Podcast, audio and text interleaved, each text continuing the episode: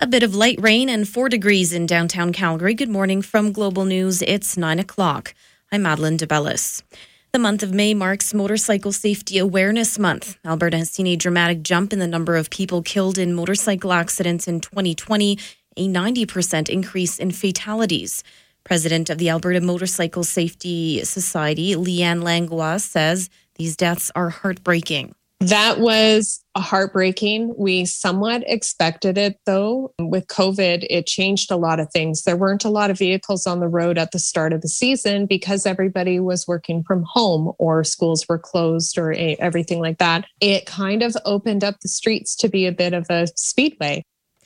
There will be a greater focus on the actions of their own community when the Society launches their annual safety campaign today. Drivers are being reminded to watch out for people on motorbikes this time of year. Langlois says an increase in bike sales means we can assume there will be more riders on the road. More news in a moment, but first 770 CHQR helicopter traffic. Well, we are now dealing with wet road conditions and reduced visibility because of the rain passing by the city now. Still not seeing delays right now, though. And over in the Northeast, we have some construction along the median and shoulder lanes of Stoney Trail between 17th Avenue and 96th Avenue. Watch for crews working on scene throughout the day. This goes all summer long. This spring, look for street sweeping signs and posted parking ban hours. Find out the sweeping schedule in your neighborhood and sign up for notifications. Visit calgary.ca slash sweep. For the 770 HQR traffic helicopter, I'm Tay Usen. There appears to be benefits to spacing out the first and second doses of the AstraZeneca COVID 19 vaccine. This from infectious disease specialist Dr. Craig Jenne at the University of Calgary comes as a as Alberta plans to administer second doses of it in June. While stretching out the time when you get the second AstraZeneca shot may give a better immune response, Jenne tells Corus Radio Sue and Andy it's different for Pfizer and Moderna. At least more than two months out, we've not seen any uh, loss of protection in the general population. There are some uh, specific groups, and we are expecting uh, updated guidelines on those groups. So the really older patients or people with some immunocompromised conditions. Jenne says Pfizer and Moderna's vaccines offer about 80% protection, which allows more people to get inoculated. Advocates are calling on the federal government to address anti black racism in the public service by implementing timely changes, not long term promises. Chris Aylward, national president of the PSAC, says anti-black racism in the federal public service is widespread, and there are only limited opportunities for career growth or advancement for black employees. That is seconded by Norma Domey, executive VP of the Professional Institute of Public Service of Canada. She says the staffing process in the public service is not transparent, and black employees fear retaliation if they challenge the system. The Liberals, for their part, have pledged to promote a more diverse and inclusive public service service workforce. Steve Henniger, the Canadian Press. And four astronauts splashed down just before 3 o'clock this morning in the Gulf of Mexico off Panama City, Florida. Their trip home from the International Space Station abroad uh, aboard a SpaceX Dragon capsule took just six and a half hours. SpaceX senior advisor Hans Koenigsmann is looking forward to more collaborations between SpaceX and NASA. The, the execution was, was just, just perfect in my in my eyes. So I think going forward we we're ready for, for this important step. We're ready for the private astronaut mission. This was the first time an American crew has splashed down in darkness since the Apollo 8 moonshot ended on December 27, 1968. It's 4 degrees at 9.04. Breaking news when it happens. Our next scheduled update at 9.30. I'm Madeline DeBellis. Good morning and welcome to Let's Talk Gardening. It is May the 2nd. And uh, one of my texters said it was uh, snowing in the northwest. It's sunny in the southeast. So typical Calgary. We got weather going. Turned my sprinklers on yesterday for the first time and uh, it was actually it's kind of neat. But it's made me think at how fast our weather changes. Like a week and a half, two weeks ago, we have snow and ice in the ground, and some of the job sites we're going to still have ice in the shady spots. And then you see tulips and things blooming, and things are coming up. My pear trees already blooming. The white blooms on it are just starting to come out. Had a couple pictures of um, some Haskap berries um, sent over the text and just asking about uh, what the blooms come first before the leaves. Yeah, that typically happens on a lot of the before the leaves fully leaf out. A lot of times the blooms come out a bit early, and that's why sometimes we end up losing some of our fruit production. If we get a cool night and when the blooms are out sometimes the fruit the fruit can the blossoms can get frozen or and uh, and harmed that way where they don't end up going into the fruit production. But at this time you're like right now you want to start doing some slow deep watering on your trees and shrubs. Hose down your evergreens give them a really good shot and uh, of water. And you can also do your fertilizing if you're not on a feeding program. I know our pruned up guys are getting ready to start doing the deep root injection on all the all the trees around town and also the green it up lawn fertilizer. I applied that yesterday as well. So if you're looking to to get that done, we we will do that for you as well, or you can find it in the store. So by all means, uh, give Mark and the green it up, prune it up crew. They'd be more than happy to to get you all looked after on that department on in the backyard if you need a little help getting everything into shape because it does make a big difference. And uh, applied a little bit of new mulch and tidied everything up. Feels good to have the yard all ready to go. So, anyways, it's uh, again busy time, but it's still a bit early and to be planting. Except for you can you can do some pansies and petunias, snapdragons, things like that. The real tough stuff, but you don't want to be popping out your uh, potato vine or your and things like that. It's just it's way too early. Uh, begonias, we still got another three or four weeks before we can put that stuff outside. Um, but if you want to make up some pots and have them go outside on the patio, just watch the temperature on any of that. Below five is a little bit uh, on the tender side, so you want to keep it above five Celsius, and then you uh, you should be pretty safe. And there's no sense stressing them out. But it is good to get them climatized so that's where that temperature between 8 and 15, it's actually quite good for the plants. Um, they climatize to get firmed up. And uh, so then when we do get our cool nights, um, you'll be totally fine. But we have some great plants in already, so it's good. Trees and shrubs and perennials will be arriving this week. And, uh, but it, like I said, it's still a bit early to be planting some of this stuff out. Um, I'm seeing some of the stuff out in the garden centers already, which it's good for the for the selection. And we finally got our two containers of pottery in from Vietnam. Gorgeous, gorgeous stuff. Um, but we were caught up in all the the freight uh, dilemma that's affecting the the world with this global pandemic.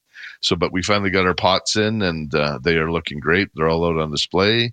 So anyways, and they are going quite quick. So again, whatever garden center you're at, if you see a plant you like, um, I wouldn't wait to buy it.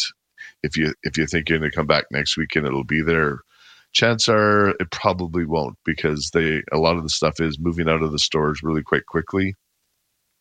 We have a great supply chain lined up for the spring, so we're looking good shape and uh, been in touch with them all the last few days here and they're all ready to go and we're ready to go now and uh, getting everything all cleaned up and and uh, it's springtime. It's amazing. May 1st can't believe it.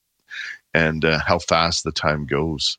And if you'd like to give me a call phone lines are wide open 403 974 8255 or 1 800 563 uh, 7770 if you'd like to give me a shout.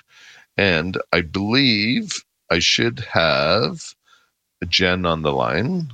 Is Jen on there, Gord? Okay, maybe not yet. Okay, I will. Uh, okay, if you do you want to just put someone on there, Gord, and I'll you haven't got a chance to give me their names, but all right, let's go. Good morning, Ella. Yes. Hello. Hi there. Hi. Let me just see. I have to press this button here. Okay. Well, good morning. How are you? I'm very good. How can I help you? Okay. I am going to build, actually, in the process of building a planter. And I wonder what I should put on the bottom of it to fill it up so I don't use that much uh, soil. Okay. How deep are you going to make it? It is going to be, let me just see, three feet, three feet tall. Uh, let me just Okay. yes, three feet tall. And is it attached right to the ground or is it on ground. a stand? It's a ground. Uh, I I would just fill it with with like do the bottom part. I would fill it with loam, like just a good garden loam, and Mm-hmm. then the top two thirds I would just use like a potting mix or something like the big yellow bag. Or but to to you you, you, ca you don't need to block only half of it. If it, I would just fill it with that good loam, and then every couple every year just take out the top third and Yeah. replace that, and then you should be totally fine. Okay, that's that's great. Actually, it's taller than it's the width of three feet. It is taller than that. It's five feet tall. Oh, I see. Okay. Yeah. So, um, well, when you're building it at when you get to the three foot depth, if you want to put um, wood, you could do wood um, planks across, hmm and, and to to establish that certain height, like you're sort of building a floor, Right. and you can definitely do that, and just use two by tens or something like that. And are you going to be growing f- uh, food or flowers? Oh, food, food. Okay, so you make sure you want to use cedar.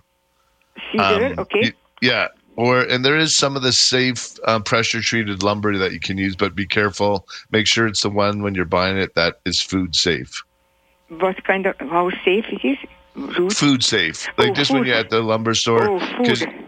yeah, food some of the older, like the some of the pressure treated wood has uh, preservatives in it that maybe isn't food safe, and you just don't want that leaching into your garden. Yeah. How about untreated food? Uh, I mean, wood. Would that be okay? Untreated. What?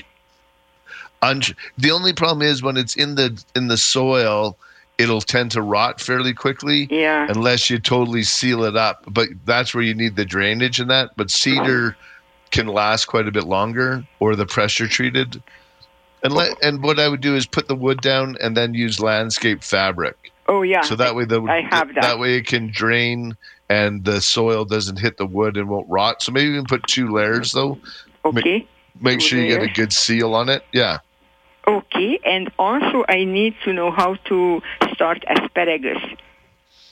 asparagus you get in it comes in bare root um so it comes like uh kind of like you know how when you buy it at the grocery store it's in a in a bundle Mhm. it's very similar to that at the garden center so it comes in bundles of of the bare root and then find a nice warm well drained place and if, if it's going to be in your garden box that should be great um, and then you can just plant it into there nice sunny location and you should do great Okay. And how do I feed it? Um, you want to f- you just water them, and then they want they'd want to use um, with those. You could just use like a 20 20 20, or you can use like a 15 30 15. But the 20 20 20 is a great all purpose for a lot of that. All purpose. So also, it would be good for beets. I Yep. am also growing beets. That would be good Yeah, for beets. Again, you want a little bit of a higher middle number, so even like the 15 30 15. And we also have a granular fertilizer. And it's from uh, Groundskeeper's Pride. It's a veggie. It's like a eight four five. It's it's you can mix that right into the soil, so it's a Mhm. good slow release as well. And so I usually um, use the 15, 30, 15 to uh, to fertilize my uh, sour cherry tree. And uh, I see that it is uh, that are, the buds are swelling. And can I start using that now, or should I wait, or what should I do? Yeah, no, that's right now is the perfect time. This is when you want to start watering and fertilizing some of that stuff. Yeah. Uh, because right now, this is when they're filling up all the Yeah. leaves, and they're so you want to ensure that they have lots of yeah, moisture in yeah. there. I just Absolutely. noticed it yesterday. It's already starting. Okay, good. Thank you. Thank you so much. Thanks, Ella. Thanks. Bye. Bye bye. All right. And I'm going to take a quick break. And when I get back, we'll hit the phone lines. And I think Jen should be here with me. You're listening to Let's Talk Gardening on 770 CHQR.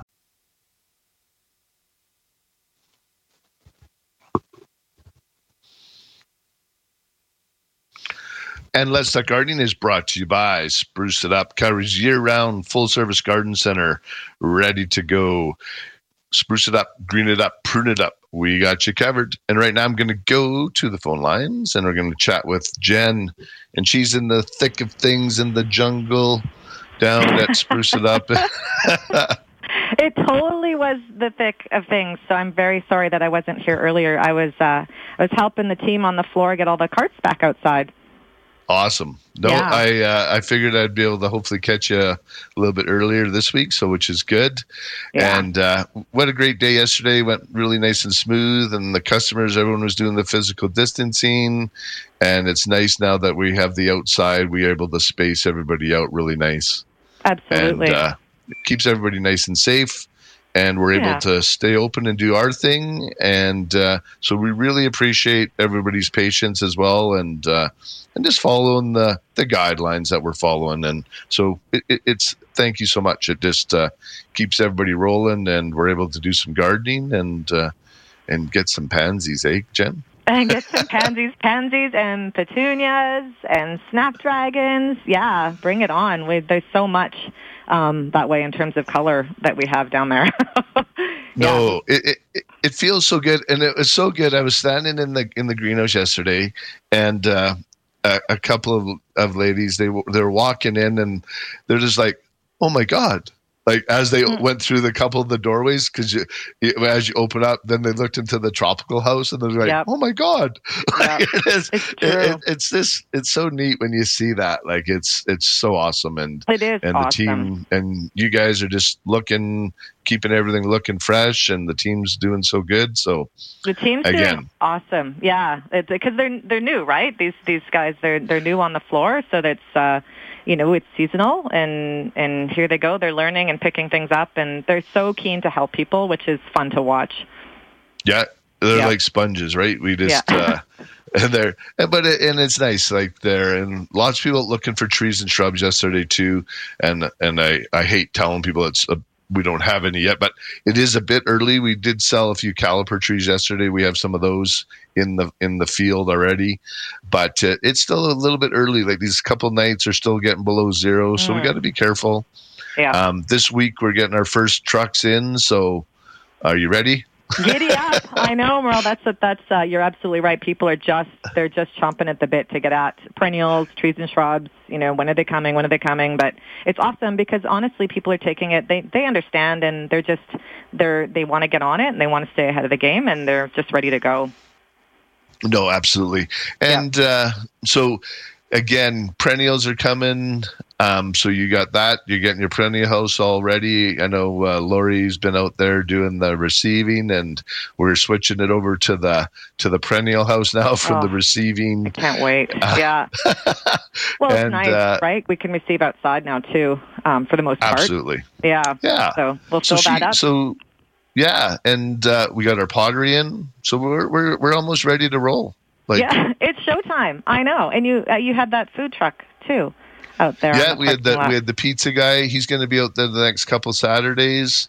Um, he does the uh, wood fired pizza out of his truck and uh, sandwiches and ice cream. So, which is great. And he's a Yeah. local guy just from um, Okotoks area, Calgary. So uh, he was there. So he's going to be there next week. So if you want to, and he makes that really nice light pizza, the the Ooh, yeah. Neapolitan style.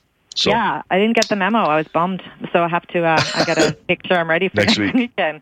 I Um, tried to tell him you could come today, but uh, he, I think he takes Sundays off or has prior prior commitments. So, but when people are like right now, people are coming in. Um, veggies, you got lots of veggies. What what what kind of stuff do you got for people? Oh my gosh! Um, I'm, I'm starting right at the beginning of the alphabet. We've got Brussels sprouts and broccoli and cabbage and all the way down. We've got kale, lots of kale. The lettuce is gorgeous. I'm, you know, it's almost like we almost want to sit down and start eating. it's so full and so lush. Um, we've got beets are in. Um, what else do we have down there? We have cucumber right now. We've got a couple different types of cucumber, and last year was such a hassle, I think, because everybody was, and and so we ran out of cucumbers pretty quickly, and we've got tons right now. So Yeah, everybody started in on the, the pickling and doing the preserving, right? yeah, yep. So, so um, and you do have the cigar plant, the, the we hummingbird. do. Yeah.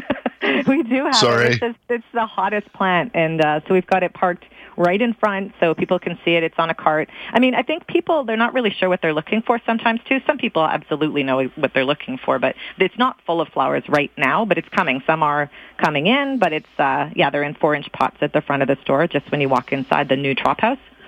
Yeah. Yes, We, we have and you the did put a. We do have a little bit of a limit on them because they are they are in limited supply and there's such a high demand for them. So we want to make sure everybody gets gets one because they do get fairly big. So when they Yeah. grow, like I had them in my I had them in one of my flower pots, and one plant will get about 18 inches high, sort of 18 inches wide, and it brings hummingbirds to your yard.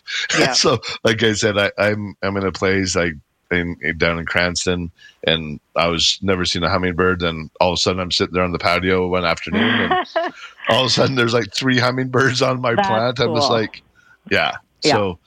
If you if you're looking to get some hummingbirds in your yard in your life, that and fuchsias. Hey, hey Jen, like in the perennial house, when you guys have the fuchsias up there, Well, in Merle, we they- actually do have some right now in hanging baskets in the annual house. Um, so we do have some. We do have some to go, ready to go. Yeah. Awesome. Awesome. All right. Any other points you want to give everybody before we say goodbye? Absolutely, just the uh, the uh, patio planters, and and I have um, a sheet in the greenhouse. So have a look for it. The thrillers, fillers, and spillers. There's some suggestions in there for people. So I know people are taking pictures and kind of walking around, navigating through that. So uh, so if you want some pointers, have a look for that sign, and that'll help you guys out too. Perfect. Thanks a lot, Yeah. Jen. Cool. Thanks, and uh, we'll catch up with you after the show. you bet. Bye. All right. Bye bye. And I'm going to read a few texts. I got a couple minutes here before before I got to take a break again, and uh, do have a fair bit of text, which is great. And what am I going to do here? Is it necessary to cut back Karl Foerster that were planted just last year? Absolutely. Yeah, right now is a great time. You just cut off the old stems, get them down to the ground as close as you can, and then all the new growth will come up through them. And uh, if you didn't take them, they would still grow up through it, but then you'd still have the old stock sti- sitting there. So it's a lot easier to take that off right now, cut it off nice and straight down right close to the ground. And again, don't be afraid to fertilize those, give them a good shot of water, and uh, they'll perform. Because right now, all our plants are are energizing their leaves. So right now is when they need the water, and that way they can fulfill. Like if you have a twenty or thirty foot uh, spruce tree or a big birch, it has to get water all the way up those branches. So you have to ensure that it's getting a good, slow, deep watering. So that way it has the the moisture to fulfill all the foliage and produce those beautiful blooms. And then if it's your apple trees giving you the beautiful fruit that you need, so all those kind of things. So right now, so yes, definitely uh, cut back and and water. And here I got a hi. I bought a canna lily bulb, potted exactly like I was told, but it's been three weeks. Nothing has happened. Is it time to throw it away? What has happened? I would just I would pull it out of the pot a bit, like I just dig into the soil. And if it's mushy and that like it, it, they are living things, so sometimes you might get a dud, or maybe it just got too wet, or it was just maybe it wasn't great one that you you end up picking up. Maybe it got dried out. So that's all I would do. I was just I would just pop it back out of the soil, and you might see a little green thing in there. Then just put it back in the soil. But at this point, I would definitely pull it out and just sort of inspect the bulb. And if it's mushy, unfortunately, it's time to move on. But if there's still something there, just sometimes you got to be a little bit more patient, and and sometimes some of them take a little bit longer. We did a bunch of bare root roses in the greenhouse, and a whole bunch of them came out right away, and some of them now are just pushing out quite a bit right now. So just sometimes we got to be a little bit more patient, and uh, and uh, I better take a break for the news as uh, they will not be patient for me anymore if I uh, carry on. You're listening to Let's Talk Gardening on 770 CHQR. Light rain and 4 degrees in downtown Calgary. Good morning from Global News. It's 9:30. I'm Madeline DeBellis. Premier Jason Kenney is under pressure to tighten restrictions even further as COVID-19 infections continue to soar in the province. Alberta reported more than 2,000 new cases for a third straight day yesterday. There are now 646 people in hospitals with COVID 19, including 152 in intensive care. And children aged 12 to 15 who are eligible for the vaccine no longer require a doctor's note before they book. Dr. Deena Hinshaw says the change comes after receiving feedback from parents and doctors. While parents are still encouraged to discuss vaccinations with their doctor, they can now make the choice on whether or not their child is eligible to be immunized. A high of 11 today with scattered rain showers dropping to a low of plus 1 tonight with a 60% chance of showers and tomorrow mainly sunny and 14. It's 4 degrees. Breaking news when it happens. Our next scheduled news at 10 o'clock. I'm Madeline DeBellis.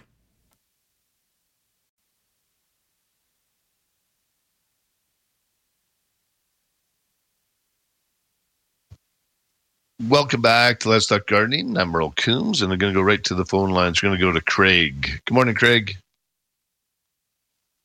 We had, we had a big spruce tree removed, and the guys that pruned it up did a wonderful job. Awesome. And uh, there's a lot of uh, debris from the spruce where they ground the stump in in the soil. Yep. Do I have to remove that soil, or can I just amend it? You can just amend it. If there's some bigger chunks, like when the when they grind the stump out, if there's some bigger chunks you want to remove, um, that would probably. But I think probably, probably most of the big stuff should have been removed. If there is some of those you can remove, but yeah, just amend the soil should be totally fine. Okay. Uh, but you got to remember if you if you're gonna try to plant a tree like that's down, um, like two feet in that exact same spot, like they we only go down I think 12 inches or 16 Okay. inches something like that when they're grinding. So you still might hit something bigger if if you go have to go down deep. no, we're, we're just looking at putting a flower garden in there. Yeah, you'll be totally fine. Great. Absolutely. Okay, thank you. Alrighty. Okay. All right. Take care. Bye Okay, bye. All right. And I'm going to go to David. Good morning, David. Hey, good morning there. Uh, last summer we got uh, an ornamental crab from you folks. I believe it was courageous, um, and it was a caliper tree. I'm just wondering if we can expect to see any blossoms this year. I'm not really seeing. It's starting to leaf good, which is Yep, you, you'll definitely see blossoms on the on the ornamental crabs. They just they send out the leaves first a Right. little bit, and then the buds will follow. My gladiators are just starting to bud right now, but ensure, especially on if it was a big caliper tree, make sure you're giving it a good slow, deep watering. And by meaning that, I just stick the hose closer to the trunk, just at a real slow trickle, and leave it for three or four hours. So it just soaks in really slow because you got to get down there. That that ball was three feet by three feet deep right. Yeah. and uh, three feet wide. So just put the hose on just that real slow trickle and just leave it for, or if you have a tree bag, um, tree watering bag, those are those are awesome too. You're not wasting water. I'd fill it up three or four times and just we want to get the root ball nice and moist so that way it, it can fulfill all those leaves and the new blooms. and just do that once a week. That one. Yeah, right now I would do it. Yeah, I would even yeah, unless we get a bunch of moisture. But yeah, I would give it once a week right now for a bit. Yeah. because especially on a new planted tree, because then that way you're using the whole root ball. Like if we just water the top in the tree well, Yeah. you go down about two or three inches, then half the root ball will end up dying on you. So you just you want to make sure you're watering the whole root ball nice and deep, and you'll see a big difference in your trees. Perfect. Thanks very much. Hey, a quick question about my roses. Yeah, Um, Yeah. I didn't touch my roses at the end of the win- uh, fall last year, so they're about three, four feet high. Um, they're starting to green up from the bottom, which is nice. Should I cut them back at all, or do I just leave them be? Um, no, you definitely cut them back. I you, you can sort of just even them up right now at a at a height that you want the most desirable Yep. of where you think you want them, and and then in a week or couple weeks you'll see where there might be some bit more winter kill, and where and then so one of the leaves might be a little lower, so you might need to do a little additional pruning in a couple weeks. But for the most part, you'll be fine. Perfect. Thanks very much for your help. Alrighty, take care. You too. Bye bye. Bye bye. All right. And I'm going to go to, I think I got still time. Yep. I'm going to go to John. Good morning, John. morning, Merle. Hey, how are you?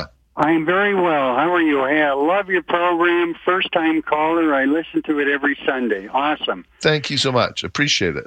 So I got a couple of questions. So I've never grown cauliflower, Okay. and I'm not sure this is the right environment for it. Uh, it's a great environment for cauliflower because we have the little bit cooler nights. So a lot of those things do really quite well, like Brussels sprouts and cauliflower, because we have their hot during the day and a little bit of cool nights, and they seem to respond really well. Um, when I did the in the global TV, we did the garden there with Leslie. We had done uh, we had uh, purple cauliflower, regular cauliflower, Brussels sprouts in a raised garden. Uh, Right. They'll do well. They like they do like a nice sunny location though, Okay. and uh, and a good well drained soil, and you should have great success. So should you start them from seed or from plant? You either or. Um, obviously, if you do start them from plant, you'll get a little bit of a head start, and they're pretty hardy. Like those, like most of the cabbages and stuff, you can plant outside now, but just ensure that they're getting watered properly, and because they're really quite tough. Like their their leaves are like leather almost, right? Right. So I, I, I hear I hear they're very susceptible to bugs. they they are because well i guess because there's something different here that's a little bit more anything with bigger foliage like some of the bugs like and they like to munch on them so sometimes you'll get um so you just keep an eye on that and there's a product you can use that's safe for food like pure spray green Okay. something like that is great but for the most part they're fine Good. I have one more question. Yeah. So I, I hear quite often on your program you talk about the yellow bag, big yellow bag. So I'm wondering, is that good for the lawn and garden? Absolutely, it's great. It's Okay. uh, you, well, they have different mixes, right? So when you when you're buying your stuff at Eagle Lake um, Landscape Supply, like when you order the big yellow bag, they have a you have the they give you a range of different fertilizer or Oh, I different soils see. that you can. So if it's for a shrub bed or a flower or veggies, they have a different mix. Oh, I see. I see. Okay. And Yeah. you- So and do, you- so do you know, you know what, what? one? Do you know what one costs? Um, well, I'm going to give you one for free. So Oh, you're kidding. I wouldn't kid you, John. Oh, so our good you. friends yeah no our good friends down at eagle lake landscape supply and again they're they're one of our always their yearly sponsors and they help out with the show and uh, so we'd be more than happy to we're going to bring you a big yellow bag right to your house john Awesome. Awesome. yeah and you'll be set so what we'll do is i'm going to put you back on hold and gord will get your name and number and all your contact info and then our good friends down at eagle lake landscape supply and they're the ones that uh, send out the big yellow bags all over the place We'll deliver that right to your house and uh, off you go Well, thank you so much. I really appreciate it. Yeah you're welcome. And they they'll calculate how much you need and so you'll get one bag for free and if you you find you might need it if you need one for your lawn or one for another one you get that delivered at the same time because they come in different bags so you'll be set. Thank you very much, Merle. all right take care sir. Thanks john Bye bye. bye-bye. All right and i'm going to take a quick break. You're listening to let's talk gardening on 770 chqr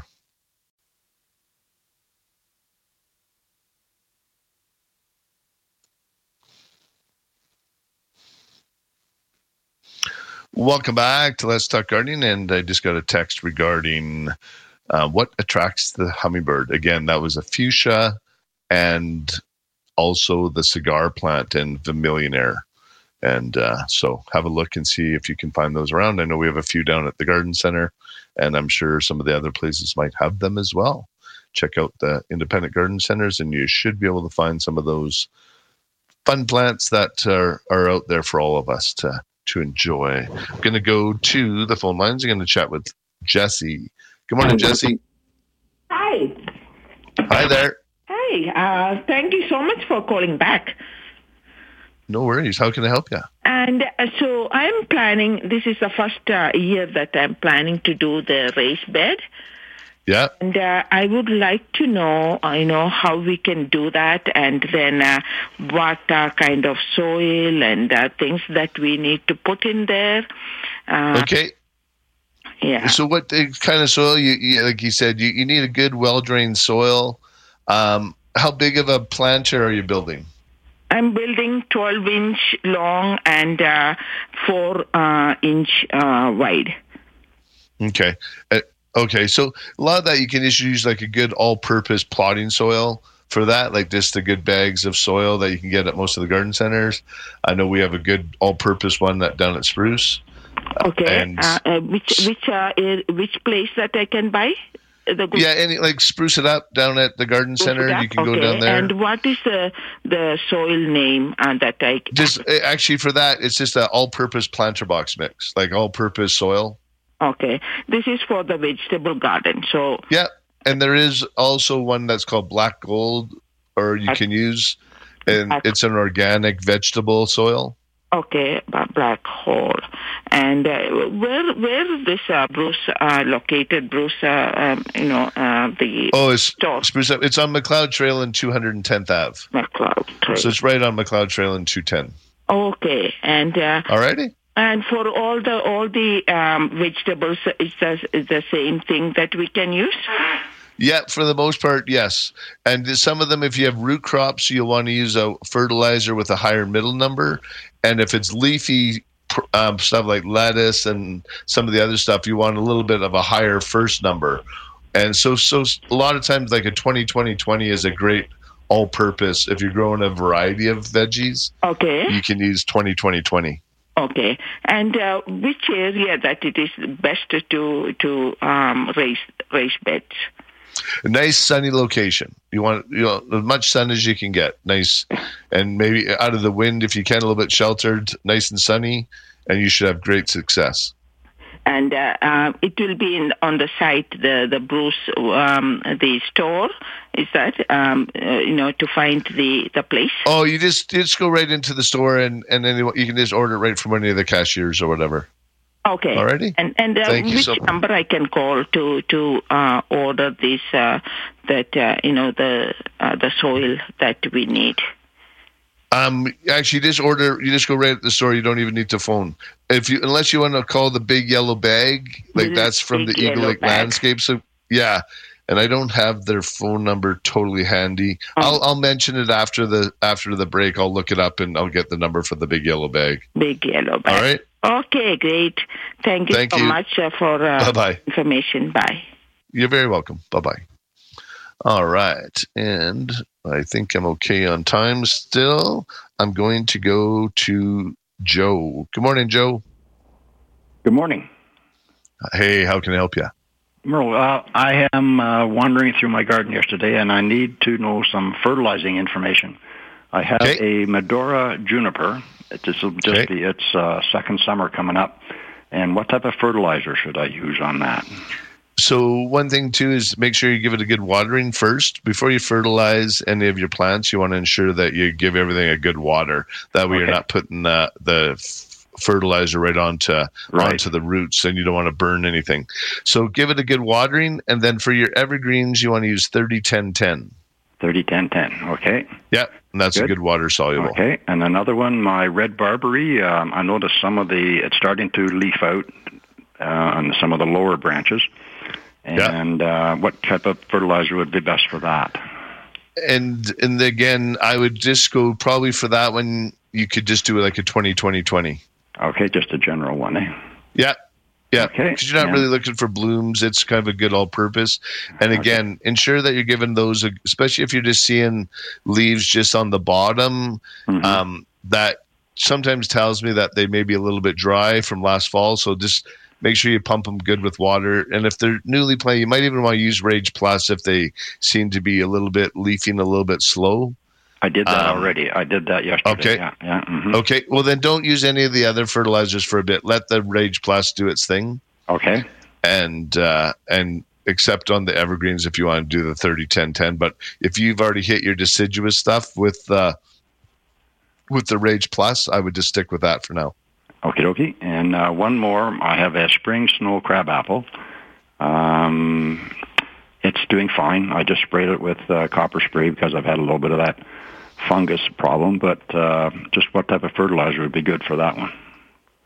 uh, again 15 30 15 any of the blooms um, it'll definitely help push out more blooms for you and again just make sure you water ahead of time and those are great those ones are the you'll get uh, beautiful blooms but you don't get all the big mess of any of the all the crab apples all over That's the right. place Yeah, so they're is a beau- perfect it's a beautiful tree. Yeah.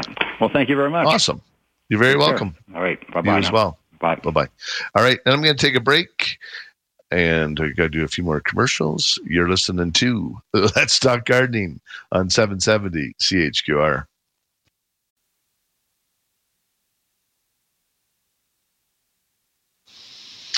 Welcome back to Let's Talk Gardening. And uh, just had a text regarding uh, when I mentioned about the leaf leafy fertilizer about a higher first number.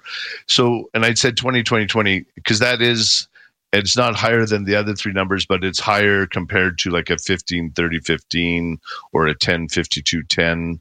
Um, I guess you could use a 30, 10, 10, but I like the 20, 20, 20 because it's an all purpose. It does have the higher first number, like um, the 22. It's great for leaf, has a high middle number. It's great for roots. And then the last number, 20 again, it is great for the all around. So that's why it's called a great all purpose. So um, that's one of my favorite fertilizers. If you don't want to um, fill up your, your garage or your garden shed with too many fertilizers, uh, the 2020 is probably one of my favorite. It works for so many things and it, it just, uh, it's a good, as as the tag says, I guess it's a good all purpose. And right now I'm going to go to the phone lines and we're going to chat with Anne. Good morning, Anne. Um, Hi, it's Ann. great. I'm looking for a hydrangea. Is there Okay. any that that are colored that I could plant? Yeah, there is. There's um you get the pinks and stuff like uh the quick fire or little quick fire. Um there's a strawberry sundae. These are all ones that you uh, they all start with a little bit of white and they all have pink tinges. You, we we can't grow the blues and the there is a mauve um one that's like an incredible it's a bit of a pink pink um, but if you're looking for those blue ones and things like that they're just not hardy for our area Okay. And growing on the south side, how much sun does it need? Um, it loves it on the south side if you have a good ho- good hot location like that Mhm. um, hydrangeas will love it just but just make sure you're giving them good water because in a hot location like that and the name hydrangea they do they do like water so um, just ensure you're watering it well put mul- bark mulch around it if it's in a real hot spot and uh, it should do great for you there And do they come in about 24 to 36 size? Because I don't want anything very Yeah. high. Yeah no you'll probably want to buy a two or a five gallon pot Mm-hmm. Okay. and uh, and that will definitely they'll be in about that range. And they grow like once they get rooted in the second year, they grow fairly quick, but they don't get much higher than um, three feet for the most part. oh, that's so- good. That's Yeah. good. And what about food? Um, again, you want to use a 15 30 15 or 20 20 20 all purpose is, is great as well. But if you want something a little bit more specific for the blooms, 15 30 15. That's what I was wondering. Yeah. Okay, and you have some in in stock right now. Um, no, they're coming in this week. It's still, especially the hydrangeas. I didn't get my full selection of hydrangeas in this week because the nights are still cool and they're ones that are a little bit tender here early May. Because Mhm. typically, like I'm looking outside at my, like I have uh, lime lights at my house, and they're they haven't even budded yet. They're one of the last ones to bud out for shrubs. Um, so they they're very tender. Their leaves can't take any frost at all. So I do have a few varieties coming in this week. I think I might have a couple limelight, but they're going to be smaller because again, in the nursery, they're going to be not fully leafed out or anything yet. Like they're just they'll just be starting to leaf out. So you won't see any blooms or anything when you're seeing them at the garden centers. Limelight. What Uh, color is that? It's it's sort of a greeny white. It's Oh, actually quite nice. Mm-hmm. No, I'm looking for right. more color than that. Thank you very much. Yeah. Yeah, you want to go, like I said, to Incredible. There's a, a mauve one, or any of the quick fires, or the strawberry sundae. It's actually quite nice. It's a white and a really nice soft pink. Mm-hmm. And All they right. won't fade out. Uh, they won't fade out against the house then. No, uh, they should do good. And the quick fire gets darker as the season goes along. It gets redder and redder um, throughout the season. Oh, that's better. Thank you. Yeah. Thank you so much. Alrighty. You're very welcome. Take care. Bye-bye. Have a good one. Bye bye. Bye-bye. And I still got a couple more minutes. I'm going to go to, I think I'm at Natalie. Good morning, Natalie. How are you? Good, good. How can I help you? Um, we live up in Airdrie and we face Yes. east west, and I'm having challenges growing anything that will climb the fences. So we're in a subdivision, so obviously you get the hot, hot sun and then lots of shade in the mornings. So, Mm-hmm. do you have any suggestions? Because I have a swale running through the back of my yard as well, which does not help. Okay, and you are getting a fair bit of sun. You're getting four or five hours. Um, I'm, I'm going to cap it at four, probably, Okay. for the fence line. You should, if it is nice and warm, you might be able to do a clematis there. Um, they failed, though. That's the problem. I'm having every clematis I've put in fail. Okay. Hmm. Maybe there's not enough light. They do like, or and they do like a cool root. Like they're sort of ones that are they they're temperamental. They like the hot upper, but they like cool roots. So typically, what I do is I'll place a rock or a or a garden statue or something over top of the root of the of the clematis wherever I plant it. And but you might want to try another one is the kiwi vine, but it's a little bit slower growing.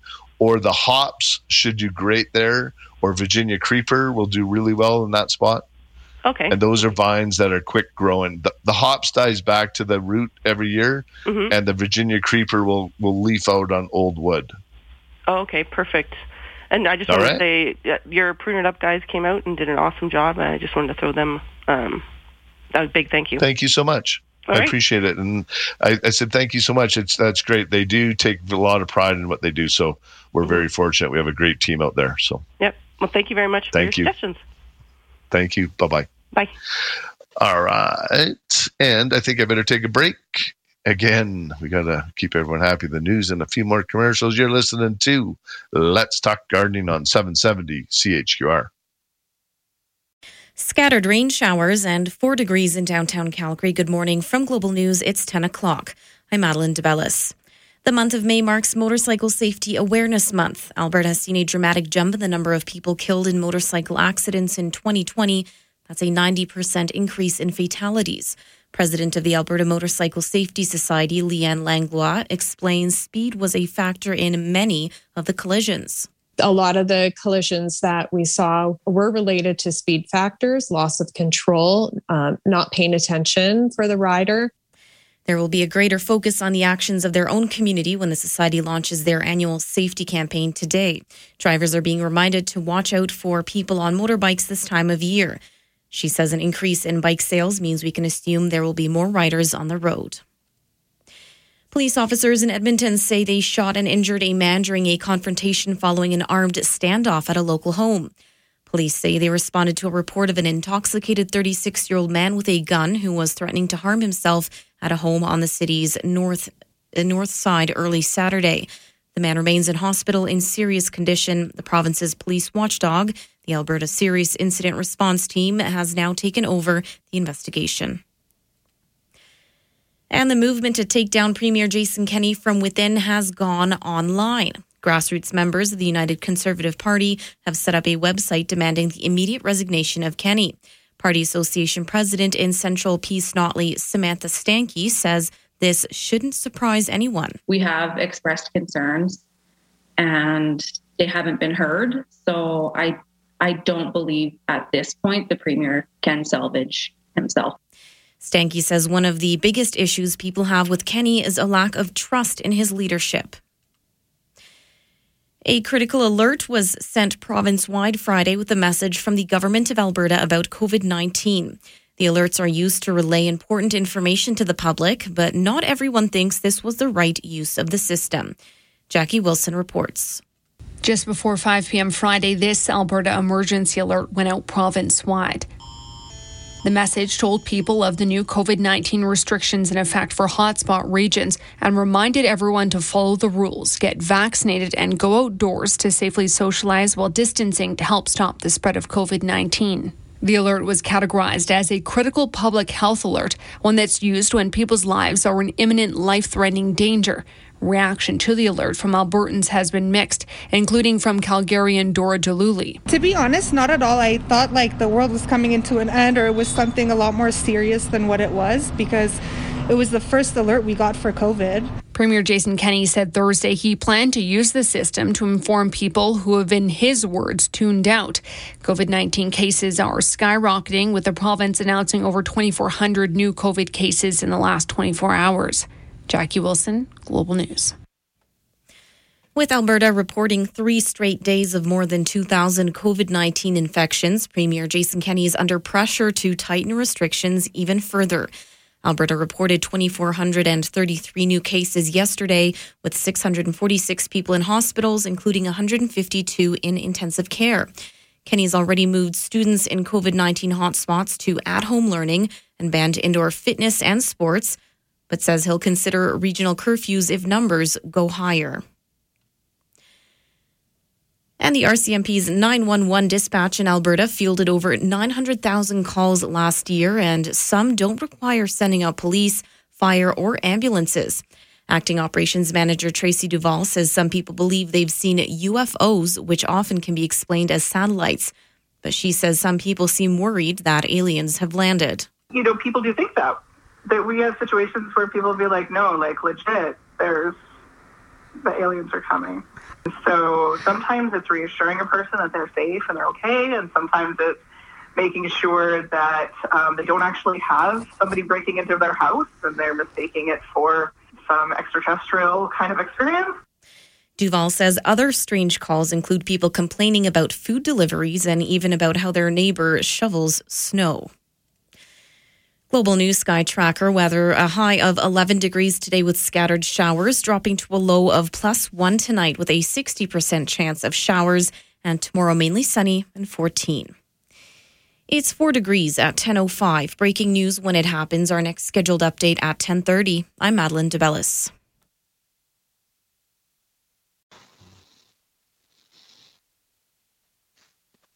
Welcome back to Let's Talk Gardening. I'm Merle Coombs, and I'm going to go to the phone line, and I'm going to apologize to Barbara. I've uh, missed her on the first little round, but I'm going to go back to her right now and put her on the top of the list. Hi, Barbara. Good morning. Not a problem. I have lots of time. Awesome. How can I help you? Okay, I'm calling about earthworms. Now, I Okay. grow all of my vegetables in containers. Like we're talking cedar containers, you know, two Yeah. feet high, some in plastic containers. Now, all of them, okay, they sit on the ground, but they've got, you know, the floor in the bottom. Should, Yeah. and I want earthworms, and I don't have any. Okay. Should I empty them, take the bottoms out, and put them on the ground, or just drill holes or something? Um, that will, might help, but you could also add some worms to them.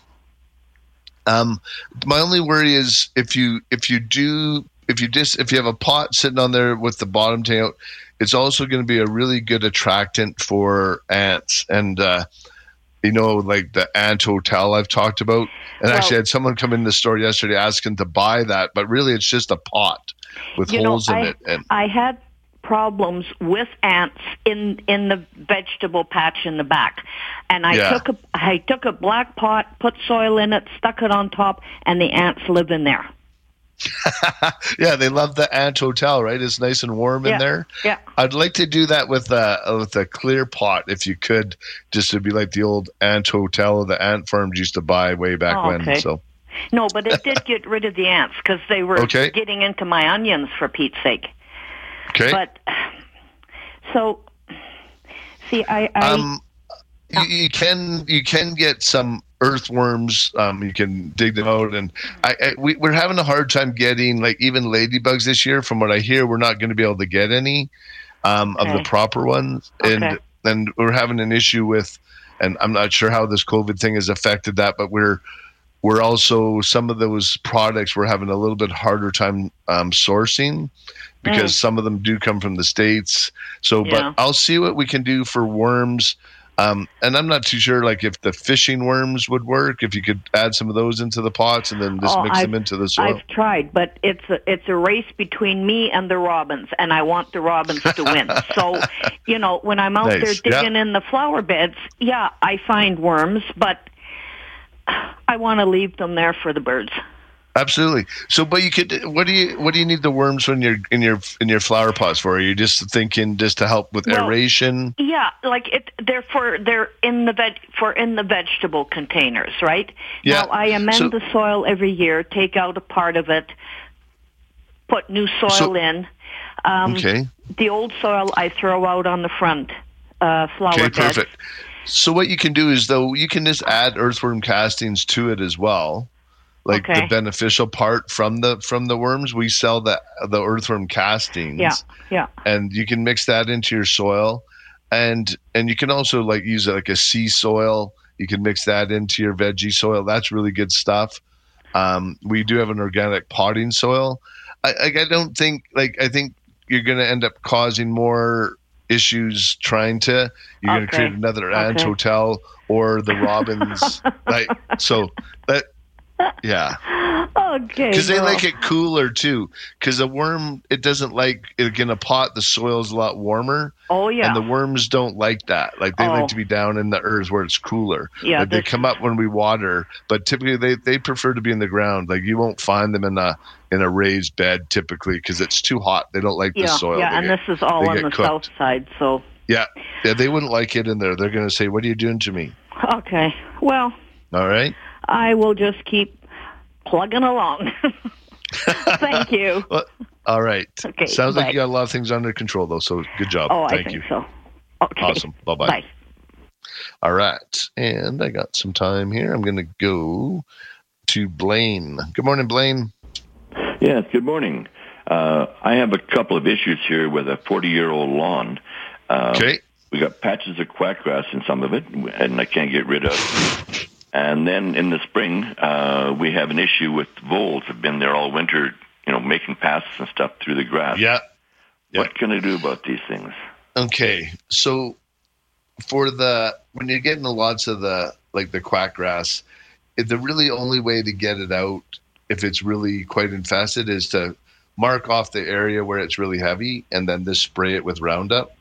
Okay. And and or because if you try cutting it out, you, you cut the roots and you end up just making more if you try digging it out. Um, so really, if you just spray that area with Roundup, and it'll die back, and then you can cut it out after it's totally dead, and then put sod back in if you like. Okay. And the and then the other thing with the voles is keep your grass a little bit shorter in the fall. And if you're using our green up lawn fertilizer, you'll get a really a way quicker recovery rate of Okay. it. Um, so because with the high middle number, that builds up your root system, and then your plants and your sod will just do way better. And when you do get a little bit of chewed like that, it will definitely make a big difference on the recovery. But I, I keep my grass a little bit short shorter because I live near a green space, and my neighbor had left theirs a little bit long, and they have tunnels all over their grass. I don't have one tunnel, so it's just mm-hmm. again keeping them a little bit shorter Right. makes a difference as well. Okay, you can't get rid of these voles, and they're pretty well impossible to get rid of, aren't they? Well, you can you, you can set vole traps and different things, but it's more or less you, the, the environment you create for them. Right. And the, if you mow mowing the grass, they're they're gone, and then get rid of the. Um, just do a little bit shorter cut, your last cut of the season, and because when it's if you leave it long, it's perfect thatch for them to just crawl through there, right? right. Yeah. So yeah. So you'll always have the problem. So it's and that way you don't have to worry about just change the environment, and then they'll they'll go find somewhere else to live. All right. Sounds good. All right. Thanks All a right. lot. You're very welcome. Thanks, Take Blaine. care. Bye. Bye bye. You too. All right. I'm going to go to Mary. Good morning, Mary. Hi. Hi Um, there. How can I help you? Um, we're trying to make a garden this year, about Okay. uh, eight feet wide, maybe 20 feet long. Okay. And uh, where we're tr- going to put it is uh, uh, there's a garden, uh, like a yard, backyard. Yeah. And the sod had been laid there a couple of years ago or so. And Yeah. do we need to tear that up, or can we just lay something over top of it so the grass yeah, doesn't you, go a lot through? of it. Yeah, you you could. It depend. How deep are you going to make it? Uh, we're going to make it deep enough. I, I think maybe about 12 inches high. Okay. Uh, for yeah, for the most part, you can go right over top of that sod. Then, if you wanted to, if you're going at least 12 to 18 inches, you should be fine because it'll just suffocate the grass underneath there. we don't need to lay anything, down you can put fabric down first if you'd like.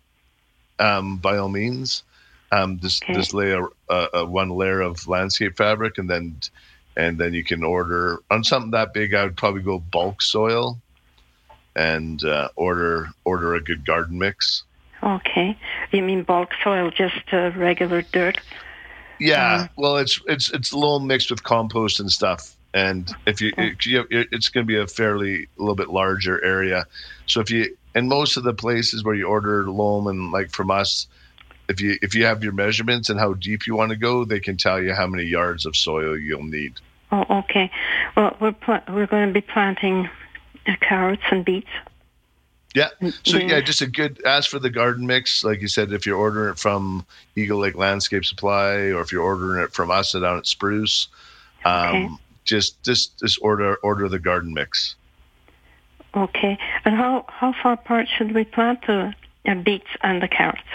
Well, Like a beets you sort of want to go. Well, carrots if you're starting from seed, um, Right. just be like I like using if you can find carrot seed tape for carrots. I do like that a little bit better because the seed is so small, and when you spread it in there, it uh, you end up having to thin out half of the seed. But the Mhm. seed tape with carrots is, and I, I don't even know if we have any. I'm assuming we do. I don't know, but it's uh, it spaces the seed out properly for you Oh, compared yeah. to a beet a beet seed is quite big so you can actually you'll be able to see it so it's Mhm. easier to control how many you put in Oh, okay. all right Okay. Uh, so, uh, um, okay. Do we need to get any sand to mix in with the soil for the no if the the garden mix you should be fine it's it's a good mix already so you should be good Oh, okay. alrighty Okay. And we need about uh, 12, 18 inches deep for the carrots. yeah and you said 25 feet wide long yeah so just get your measurements and whenever you order it they'll be able to figure out how much you need Okay. as long as you have the right measurements Yeah, okay. alrighty thank you Okay, thank you. Bye, Mary. Bye. All right. If you'd like to join me after the break, I think the phone lines are open a bit. 403 974 8255. You're listening to Let's Talk Gardening on 770 CHQR. And Let's Talk Gardening is brought to you by Spruce It Up, Calgary's year round full service garden center. Spruce it up, green it up, prune it up. We got you covered. And I'm going to go to the phone line and uh, I'll let Gord uh, put you on there. Good morning. How can I help you? Hi, Wally. Good morning. Hey, Merle. Hey, how can I help you, Wally? Okay, what's happening is the grass in the front. Uh, the wife sent you a text, an email there, and uh, it's all dead. And Yeah. you, and I I realized that uh, a lot of it is where the snow is piled. Uh, yeah, I got the same problem at my house. I'm looking out. I got a dead patch along Oh. my driveway, and it's just where you where the snow gets piled and packed. Yes, it uh, that's where you'll end up killing the grass underneath it. It Okay, just now- it gets down so deep. I just this think it freezes it a bit too much. Okay, what can I do with that now? Um, I would just you can give it a good raking. You can top dress it. Um, you might see some green come up. It, it just seems to take a while, but if it's really dead like that, um, you might need to either just cut it out and put sod, or give it a really good raking. Put a little bit of topsoil on there and put some grass seed, and Mhm. water it, and then and then use our our green it up lawn fertilizer will definitely Okay. help. Okay, But I get the same thing. I got like a three foot patch that's totally dead right on the corner, right right along the sidewalk and driveway. So so I don't have any kind of termite or whatever in that in that soil or something else that's going on. It's just no, win, winter no, just it's just yeah. When you just pile the snow, it just gets packed in those some of those spots like that.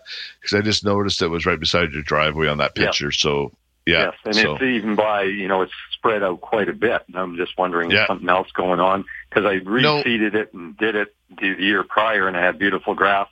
Same thing happened this year. Killed yeah, it. just try and pile maybe the snow not so deep on the grass and maybe more around the trees and shrubs if you can, or or out uh, out somewhere else. It's I know it's hard. You have a it looks like you have a big driveway there, so Yeah, it's yeah. uh, you don't be packing it too far. Maybe you need to get a snow blower and then blow it over to Right. The out Okay. onto the road or something. okay, sounds good. All right. Thanks, Thanks, Merle. Wally. Be safe. Thanks. Yeah, you as well. Thank you. Bye bye.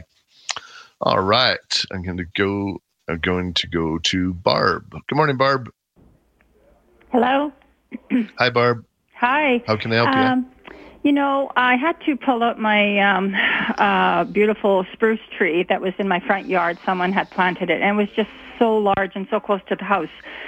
I love Scotch pines, and I want to know if there is any type of a smaller pine that I can put into my yard. I know that there's a few called up. is it called a penguin? Yeah, A there's green a few. penguin. Yeah, I can't remember the exact name, but there is. We have. We definitely have some dwarf or some columnar pine. We have a columnar Scotch pine. We have a columnar Mugo pine. Um, A mountain pine's quite nice. Um, Will they stay around that 15 foot um, height? oh, if you want something that big, yeah, the mountain pine is awesome. Like that's Okay. it's beautiful pine. It's Okay. a really nice green one. It stays nicely shaped. It's probably one of your be- if you're looking for something that big. Well, um, you know, yeah, I actually wasn't looking quite that tall, but it just seemed like when I when I was googling, I just couldn't really find anything that would, um, you know, be around that ten foot mark. There is something called a tuna mugo pine. Yeah, and that's the big tuna. That's the mugo. It's a columnar pine, like it stays fairly small as well. Okay, is it fairly hardy? Um, like it's going Yeah. into uh, a section where you know it's going to get mo- it's going to get the really um, beautiful morning sunlight, and it will get quite a bit of afternoon sunlight. But I would only say maybe around six hours. So Yeah, it, it should be fine. But again, like for the hardiness, that like your mountain pine, and typically when it says the size of the plant on a lot of those tags, in mm-hmm. Calgary, I kind of reduce it by about twenty percent. Oh, lovely. Okay then. because it just we don't get the perfect ideal like we're not in Kelowna and stuff like that so everything grows a little bit slower right, right. The humidity's not there. What? Yeah, exactly. yeah and just okay. the longer hot days so um like i said mountain pines and you'll find p- most of the pines grow really quite slow like i have a few at the garden center uh, some big ponderosas like and they're 20 30 years old and and they're finally getting big but it takes a long time so the mount like i said i would just stick with a mountain pine and you'll be very very happy Okay. Thank you so much. Have a good day. You as well Bye bye. Bye bye. All right. And I'm going to go to Doug. Good morning, Doug. Merle, how's it going? Good. How are you doing? Very well, thank you. Yeah, I live in the Northwest, and we had snowflakes the size of uh, saucers this morning, so spring isn't quite here yet. And and that's it's so hard because uh, when people come into the garden centers, they're like, "Hey, where's all your trees and shrubs?" And I think, well, if I get four or five semis to fill up my tree lot, and all of a sudden it starts snowing or gets really cold, what am I going to do with all those trees and shrubs? So, uh, Exactly, So- but you know, during COVID, it's like people have never seen plants before, and it's a frenzy to go buy anything that's uh, that's green yeah, and and the weather's so- been so nice too, right? So I, I get it. So we we have lots of annuals and veggies to get people going. So, but uh, what's up today? Well, I uh, I had to chuckle. I was listening to you talk about the ant uh, the ant hotels, and I know you know you and I have had a conversation a few times over the years. Yeah. And I've been meaning to send you photographs of uh, of that, so I'm sitting down writing you an email actually. Okay, nice. Photographs of, of the system that I've used, and it works good. And I'll put some instructions in there that you may want to pass along next week. Absolutely, I'll definitely share it. No, it's funny because uh, one of our callers was in the store yesterday, and she was going, "Well, where are those ant hotels?" and I'm thinking, okay, well, should I just go get a black pot and stick a price tag on it and call it an ant hotel? hey, you never know all those. Uh, you know, but really, that's all it is. It's a black nursery pot for the most part, and uh, fill it with soil, and away you go. But I would like to do a clear one if you could. Just to, it'd be neat to see the the ants in there, like the old ant farms. So Absolutely. Um, Hey, hey, Merle, I won't, I won't keep you long. I know there's a lot of people in line. Um, I got one question about: Is it too late to do like a minor prune job on an apple tree? actually, no, right now is a great time. Yeah, just any trimming, any crisscrossing branches. If you want to shorten it up a little bit, right now is a great time. Awesome. I appreciate that, and I'll, I'll send you the email, and I'll probably call you again next week. Sounds great. Look forward to it. Cheers. Thank you. Merle. All right. Bye bye. All right. And I got to take a break. You're listening to Let's Talk Gardening on 770 CHQR.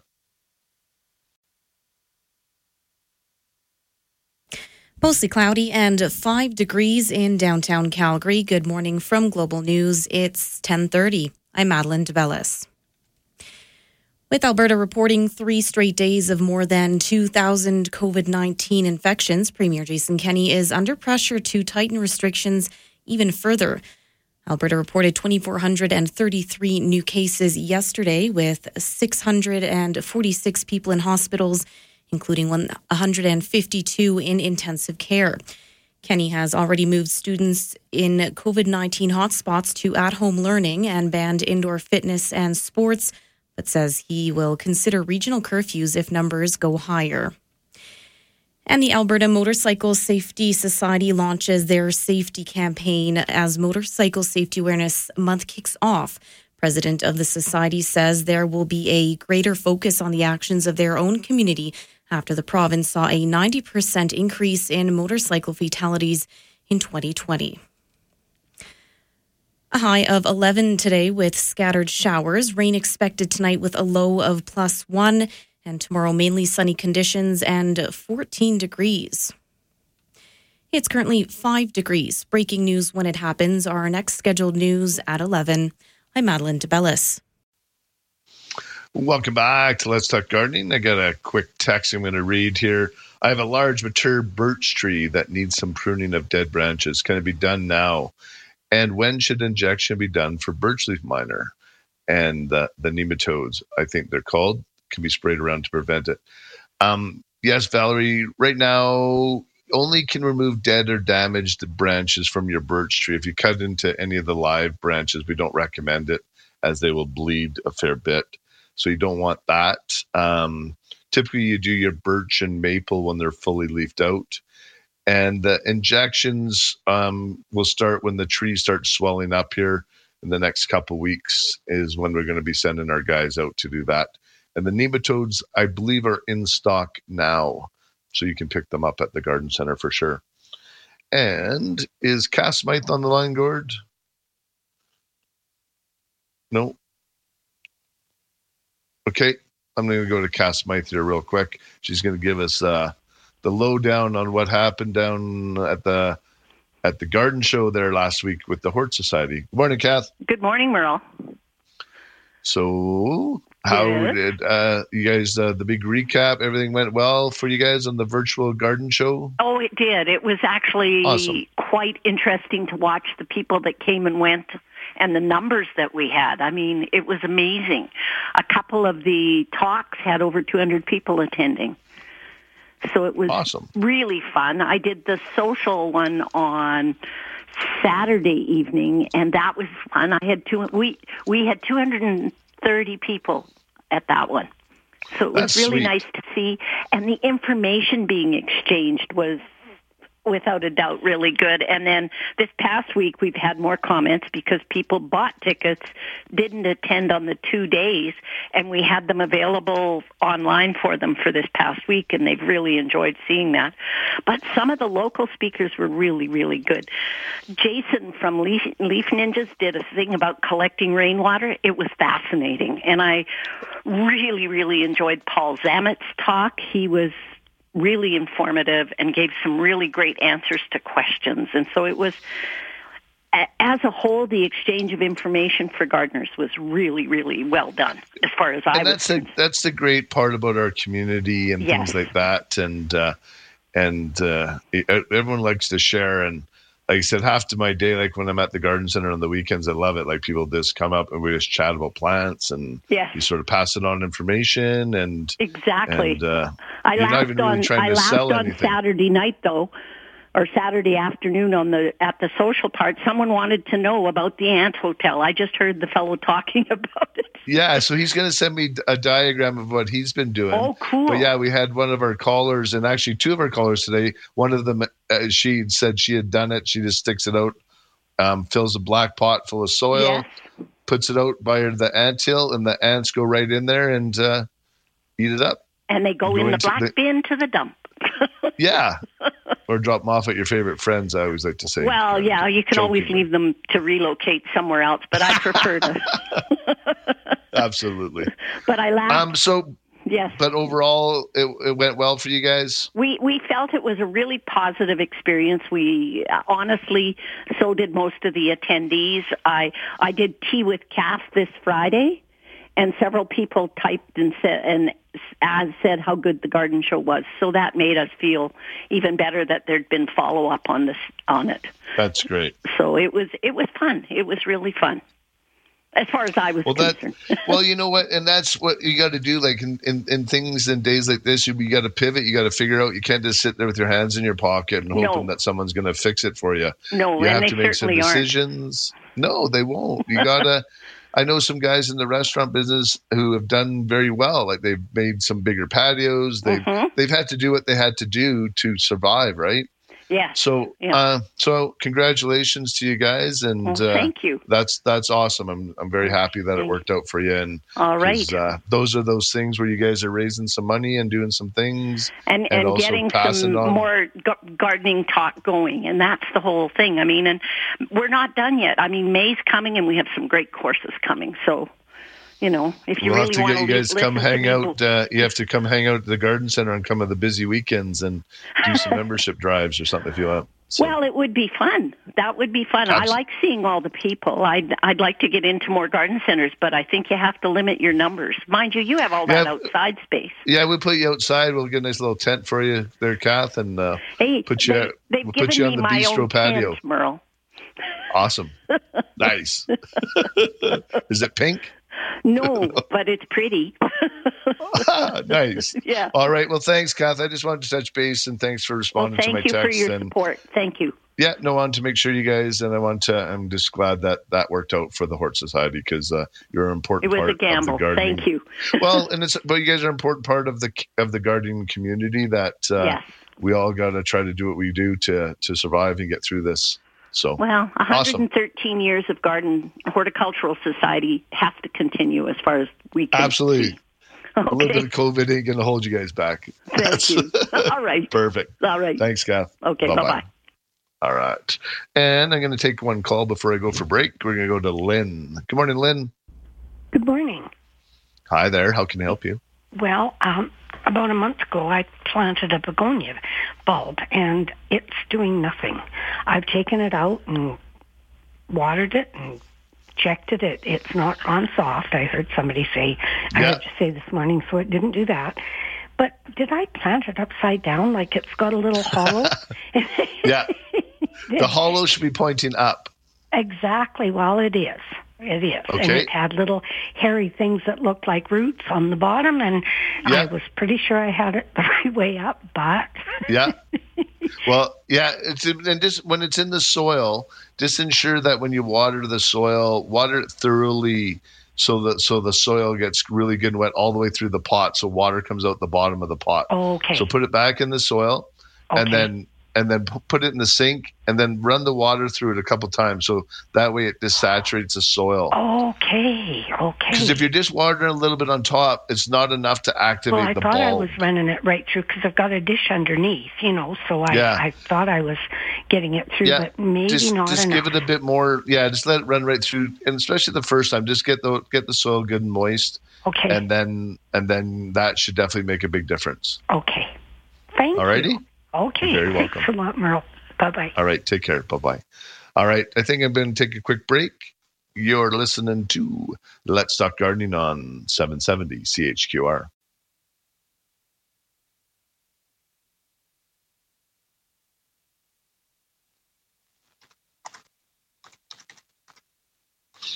Welcome back to Let's Talk Gardening. And just wanted to uh, give away the gift card to Tyler Russell. And he is the recipient, recipient of the 1 800 Got Junk $100 gift card. So, congratulations to Tyler. You're going to receive the gift card from 1 800 Got Junk, and they'll help get rid of uh, all your stuff. And that was a text from his mom just saying that he's been out uh, starting his own little business, working hard, cleaning up, doing some gardening. So we're going to help them out with a little bit of that. So uh, good job on that. So Gord should have all that. I emailed him the info, and I'm going to go to the phone line and we're going to chat with Ken. Good morning, Ken. Yes, how are you? Good, good. How can I help you? Uh, my question is this: I have a what I believe to be a mugo pine in, on the north side of my house. It's about 35 okay. years old. It's higher than the house, but some of the branches are starting to impinge on my patio area. I just want to know if I can cut them back to their source. Um, yeah, so if you want to take them right down, like to the main branch, absolutely. Okay, that's what I wanted to know. Yeah, some of them, if it's just gotten too wide, you'll be fine. And now is a, fun, a good time to do it. But just take it in a couple sections. Don't try and tape the whole thing at once, right? Because there's a good chance it'll tear on you. So I always take a third, another third, and a third, and then leave about six, eight inches for your final cut. That way you can do a nice clean cut at the trunk, and you're not going to get any ripping or tearing. Great, good. That's good information. Thank you very much. All righty. Take care. All right. Thanks, Ken. And one other thing, uh, my daughter Jaden just texted me and told me that, Dad, we don't have nematodes yet. They're still a couple weeks away. So nematodes will be in in a couple weeks. So I apologize for that. I thought I heard uh, that they were in the other day. So um, they will be in soon, and you should be good to go. And one other thing I'm going to mention, I'm getting quite a few texts regarding the hummingbird plant, and it's called the vermillionaire or the cigar plant. And uh, so hopefully you can find those. And I know we still have a few down at the garden center. And I'm going to go, I still have time for one more call. And if you'd like to join me, we still have one more segment here. I can probably take a few more callers. Uh, 403 974 8255. And uh, if you'd like to give me a call, I'd love to love to chat with you. I'm just going to go to Kevin. Good morning, Kevin. Hi, Kevin. Good morning, Merle. How are you today? Good, good. How can I help you? Good. I got a couple questions. First one was transplanting aspen trees. Can it be yeah. done successfully? Are you going are you trying to dig them out of the yeah. like of the forest? And um, transplant them. They don't yeah. do well because okay. they're they're they're a clone plant. Um, so there's kind of like a mother plant in one area, and then all the ones that you see attached to it are they grow from the root. Um, they can be done like right now is probably the best time to try. I would try a few first and see how you make out, and then maybe try it again then next year. Um, but they just they need to just start leafing out when you do it. But they just they don't like being dug out like that because a lot of them don't have their own root system. They're all connected. So like in the when you see them in the forest, they'll change colors. You'll see a a pod and different sections change at different colors or different times. So that's oh. sort of why they're like that. They sort of grow oh, in little families. Generational Perfect. forest. Yeah, the young ones come up and then they also push the old ones out. That's why you don't see a lot of big, big aspens very rarely. All right. The other question I have is uh, I have a snowy mountain ash in the front yard, and I've had it for about 18 years, and it's only 10 feet tall. Okay. And I just, it's just doesn't look like it's a big grower, just a short or tree. Yep. Yeah, they're they're not they're not a super fast. Like ten feet's a, a good size, but they should get a little bit bigger. So what I would do is, I would again I would give it a make sure you're giving it a good deep watering, fertilize. They are a heavy feeder because they have a lot of foliage, and okay. then with the berries and that, so they do like the water. Like they, they don't want to be soaking wet or anything, but they do like that good slow deep watering, especially right now and then All fertilize right. with 15 30 15 or like i said any of the if you want to if you want to get our tree guys in they'd be more than happy to do the deep root injection as well but uh, you should be fine. Perfect. And the other last question i have is uh, we have a bunch of um, a water feature that has small uh, growing pods and just wondering should soil be replaced every four or five years, or just can you just renew it, or how does that work? Yeah, I, I in there in the in the water plants, you should be fine. I would just use the tablet, like to feed them. Like they have okay. those dissolving tabs for the water, um, and then that's all I would use. You'll be fine. All right. Well, perfect. Well, thank you very much. And if you and do you get any tablet? algae in there? Or? Um, no, I've uh, cleaned it all out and put a new uh, copper thing in there. Okay. uh, reducer. I was just going to say there's a natural product called Bactropond. It's uh it's kind of a little looks like a dishwasher tablet that you throw in and you put those in the water and it works really good and it's it's really safe for fish and stuff like that. So it's a it's a safe product for getting rid of algae if you need any of that. So and that will feed the uh, water plants. awesome. Perfect. Thank you. Okay. Take care. Bye bye. All right. And I'm going to take a quick break. And when we get back, if you're on the line, 403 974 8255, you're listening to Let's Talk Gardening on 770 CHQR. Welcome back to Let's Talk Gardening. I'm Merle Coombs, and I'm going to go to the phone line and I'm going to go to Marty. Good morning, Marty. Merle, I uh, top dressed my grass last Tuesday, and uh, in Okay. some places it's maybe a quarter of an inch, other places eighth of an inch. It looks terrible right now. I've been watering it. Do I? Am I just be patient and the dirt will just yeah, soak through? yeah. and- The grass is just starting to grow. We need a little bit of heat um, to activate the roots, and uh, if you fertilize at the same time, that makes a big difference. Perfect. Yeah, Fertilize no, you'll be amazed though. As soon as the grass gets grown, it'll just gobble up that soil like crazy. I always love that. Like it, it like you said, it looks like a mess at first, and your neighbors, everyone's wondering what you're doing. Yeah, But- I, I freak out every year about it. I wonder if I put too much on, and it. But uh, ju- this year it just seemed to be a little bit more. Do you do it every year? Yeah. You, you can depends. You don't have to. Like I, I, I do it every three or four years or something. But I always it just. But it, it's still early. Like we're only May first. I know it feels later in the season. Yeah. We've had a little bit of nice weather and stuff, but it's still only May first, and the grass is just really starting to like. There's still snow in places and corners and shade. So So it's uh, it. yeah, no, you're, with that amount, you're totally fine. Um, you'll be amazed. Like by mid-May, that that will all be gone and uh, and gobbled up. So Right good on. to go. Appreciate it. Appreciate it. All right, t- take care. Bye. Bye bye. You too. All right, and I'm gonna go to Loxton. Good morning, Loxton. Good morning, Merrill. This is the first time I've called, and I want to say you're amazing. Thank you for taking care of us. Um, I have I'm a trying. question. I have two questions for you. The first one, I- I'm just simply over the moon for Casablanca lilies. I love them to death. I order, I order them at least twice a month. Now, I guess Yeah. my question for you is, when is the season end that florists actually stop carrying Casablanca lilies? Uh, because I always like end up getting caught with my pants down, so to speak, because I'm always too late. so. Yeah, they they do take a, and that's one of my favorite flowers too. Actually, my wife is was a florist, and she did our flowers when we got married, and that was the flower that we had uh, for our wedding about 400 years ago. It felt like no, but um, no, but they're they're they, a lot of times you can get them almost throughout the season. Now they seem to be extending because they grow them. There a lot of them are growing in hothouses. Oh, so I've see. seen Casablancas almost through the whole season. Oh, Um, wonderful. yeah, so you, you you tend to, and they're really nice and fragrant. So typically, a lot of times you can get them, like I said, throughout most of the year because they're growing from all over and all over the world nowadays. So and then they're flown in.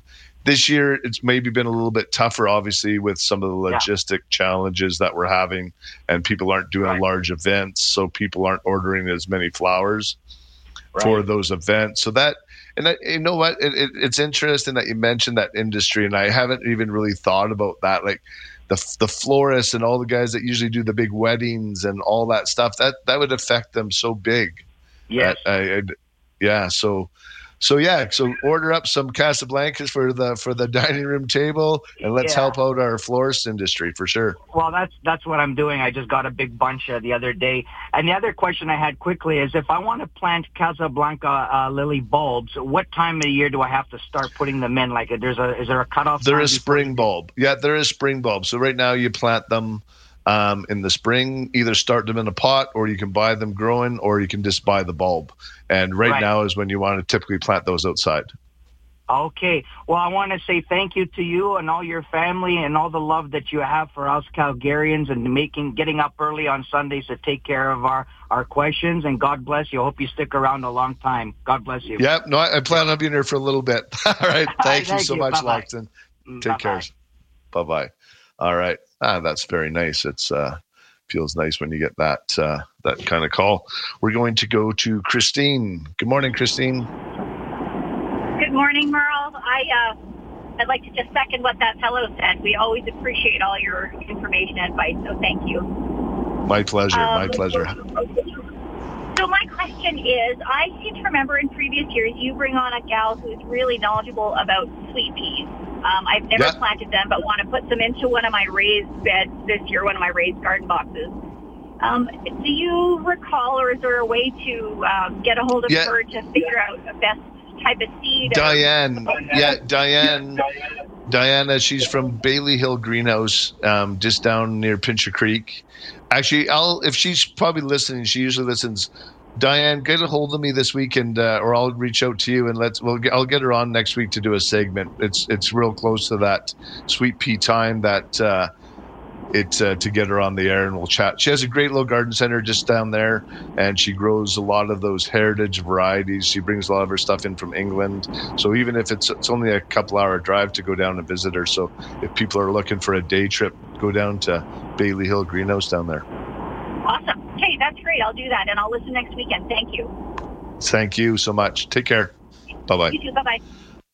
All right, and I'm going to go to Duncan. Good morning, Duncan. Hi, how are you? Good, good. How can I help you? Well, at one point, I was growing an avocado plant last year, but it never made it. It made it part of the way through the years, the, the winter, and then the leaves at the top started. The leaves at the bottom fell off, and then everyone, I got some leaves at the top, and my wife got kind of fed up with it, so it went out into the garbage. Uh, but that's part of the thing. Like they do go through a bit of a dormant time. Like so, a lot of the deciduous trees that we see, like ours do, they they lose their leaves. But a lot of that goes on down in Florida or down in the tropical areas too. Like they'll lose some leaves Mhm. in the off season, and then they get the new growth in the spring again. Okay. So I so I just think it's just being a bit patient with that. Um, keep it in in a fair bit as much light as you can. Oh, it's but there fine. certain times where they will lose some of their leaves, like even the lemons and the citrus. Yeah. like they'll drop some leaves, and sometimes don't look quite as good in the wintertime. I, I've had a couple that that look horrible in the winter, and then other ones like this year, mine actually did a little bit better over the winter.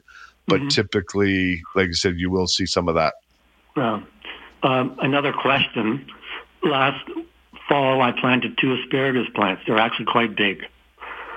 So I was looking at uh, looking at my raised garden box where they were, and I noticed that one of them had a little white shoot coming up. Okay. Uh, I don't know whether the second one will ever come up or not. I know where they are because I have the, the branches or the, the ferns Mm-hmm. that were on the plant last year.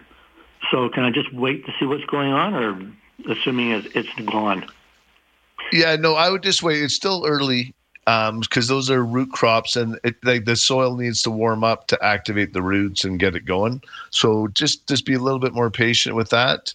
And the and they're always hard. If you just, I think you just said you planted last year. Yeah. It takes two or three years before you start seeing good clusters of asparagus. Like they're they're not one where you plant one year and then Yeah. the next year you just get oodles of asparagus. It's a it takes some time. Yeah, well, this is year two, so Yeah. Again, usually the third year you'll see a lot more. Yeah. Um, just make sure you're watering it well and a little bit of sandy soil. They love that. And they are a bit of a heavy feeder, so you can even feed them like with 20 20 20 or something. Okay. What about? Alrighty. Um, yeah. Um, okay, that's good. Thank you. All right. All right. Okay. Take care. Bye. All right. Bye bye. Thanks, Duncan. All right. Just want to say uh, to everybody, stay safe out there. I know our numbers are getting a little bit crazy. So let's just make sure where if you're out and about, do the social distancing. And if you are going to garden center, go early in the morning or later in the afternoon as well. Sort of, there's some busy times, and just be patient wherever you go. And uh, thanks a lot for listening and calling in. Until next week, we're going to get our garden on right here on 770 CHQR.